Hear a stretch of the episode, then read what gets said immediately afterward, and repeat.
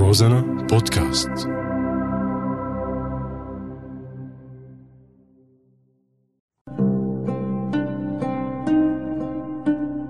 بعدك على بالي.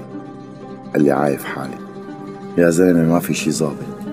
لا فيني سافر ولا فيني فوت على الغوطة ولا فيني أتفتل بالشام وما فيني أمر على الحواجز ولا فيني أقول لا وما بحسن أقول إيه. أخي مات بسبب الحرب. وأهلي بديره وأمي بديره وأبي بديره وإخواتي بديره ولحنا بديره والسياسة بديره صرنا ميت شقفة. هالحكي من صبي عمره 17 سنة.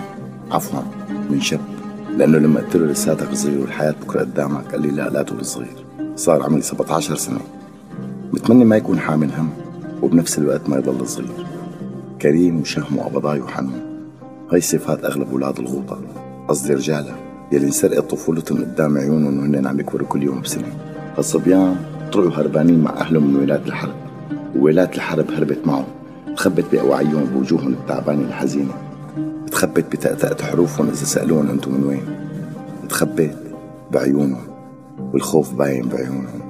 تخبت بصلاتهم يلي عم يبكوا فيها تضرع ليخلصوا من هذا القهر ويرجعوا أولادي يلعبوا بالحارة. ضل شي ساعة عم يقول لي ويقول لي ويقول لي ويقول لي آخر شي اللي بتعرف اللي بتعرف إنه أنا كل رفقاتي ماتوا وفي منهم مات قدام عيني. القناص لحق رفيقي براسه. كان أسرع من مستقبله يلي انتهى بلمحة.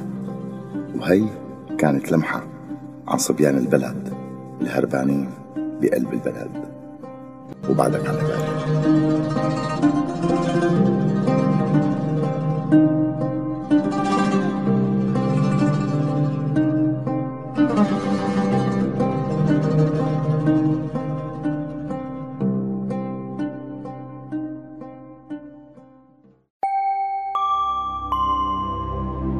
روزانا بودكاست